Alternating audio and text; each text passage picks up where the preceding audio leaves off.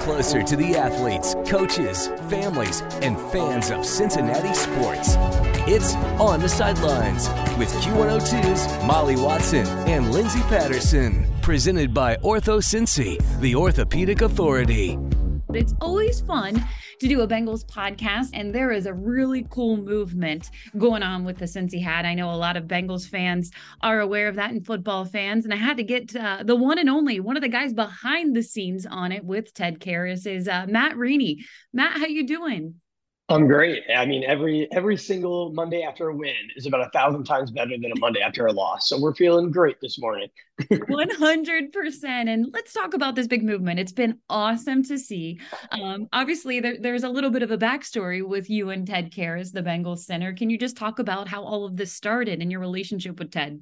Yeah, I've known Ted since eighth grade. So I went to a small private Catholic school in Indianapolis, St. Matthew and I had a really co- close core group of friends, and Ted was the new guy. He transferred into the school in eighth grade. His dad actually started the football program at Marian University in, in Indianapolis. So his family relocated to Indianapolis, um, and he immediately fit, you know, really well into our friend group. So we've been really close friends since then. I followed his pro career gosh, I mean, you know, through college, through New England, through Miami, um, and we we've always stayed really close. And then it was just such a dream come true when he got picked up by the Bengals. Um, and yeah, really the the backstory of the hat is I went over to Ted's house last July um, for actually the back together weekend at Paycor. And when I got to his house, you know, he hands me this really cool looking hat. It was a black hat with this orange Cincy logo and this really cool claw mark. And I was like, gosh, you know, this is really cool. Where'd you get it? And he's like, well, I made it. Like, well, what do you mean you made it? So I guess he and his neighbor had put together this design, and he really just created this hat as a gift for his teammates. And that's kind of how everything got started, and it evolved from there.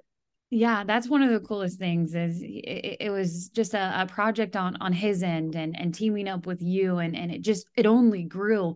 Um, can you just talk about you know the movement of of what you guys have done, the money that has been raised over the last year? Yes, absolutely. So the the entire project um, donates all of the profits from our hat sales to the Village of Merici. That's a living community in Indianapolis for adults with developmental disabilities. So autism, Down syndrome, cerebral palsy, anything in that intellectual and developmental disability spectrum. Um, so it, I mean, the project took off like a rocket. We launched hat sales the Tuesday before Thanksgiving of last year, 2022. The first night we sold $50,000 in hats. It was just like absolutely insane. We did not see it coming. Uh, to date, I think we've sold about 22,000 hats for just over $400,000 in profit. Um, and yeah, it's honestly just been a whirlwind. I, I kind of separate my entire life pre Cincy hat and post Cincy hat at this point. Yeah, it, it's so amazing, and and obviously it's for a great cause. When when you share that story with the people that it's impacting, do you have anyone that really kind of stands out of how much it has uh, impacted them? Oh, absolutely. Well, I mean, I think so many of the residents, there are a few that come to mind, uh, Mary McClamrock and Steve Maylou. They've lived in the village of Merici for the last nine years, and they will live there probably for the rest of their lives. Um, just, I think the there is such a feeling of pride that Ted has taken an interest in the community. And Ted's been involved in the Village of Merici, gosh, for at least the last seven or eight years. Right when he became a pro, he started hosting fundraisers.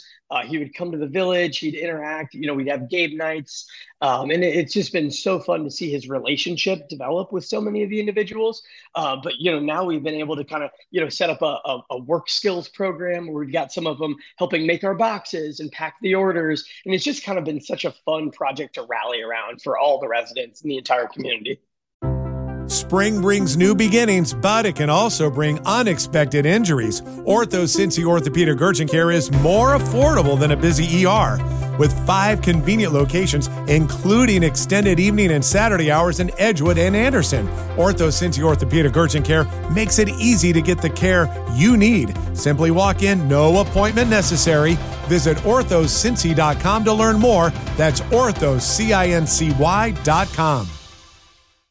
You mentioned that this was kind of a fun project where he just wanted to make some for his teammates. One of my favorite things I'll be watching, it could be during training camp, TV, uh, during regular season, and his other teammates are always rocking and supporting the hats. And I think that just speaks to not only the connection chemistry we see with the Cincinnati Bengals team, but just the teammate that Ted Karras is.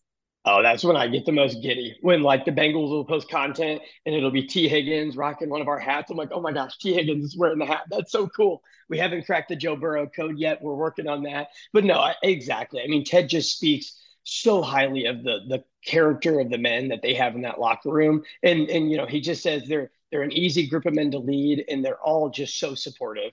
And so, yeah, I know Tyler Boyd, he was wearing the hat like last August or September, and he really got a lot of the reporters' attention. And that led a couple of them to go down a path of trying to figure out where the hat even came from. So, truly, you know, if they didn't like the hat, if they hadn't worn it from day one, this project probably never would have started and you stay busy. I know you mentioned that, but I feel like every single week or every few weeks there's another new job. How, how are you coming up with these different designs and, and what to do next? Just random manic ideas between Ted and I. You know, it'll just be a phone call like, what if we did camo? It's like, oh my gosh, that's a great idea. I'm going to order them tomorrow. You know, I mean, we are just flying by the seat of our pants. Uh, you know, it's funny being in the season now. And, it, you know, it is kind of turbulent. It's like when the Bengals are doing well, there's hats flying off the shelves. When they're not, okay, we, you know, it feels a little awkward to market after a win.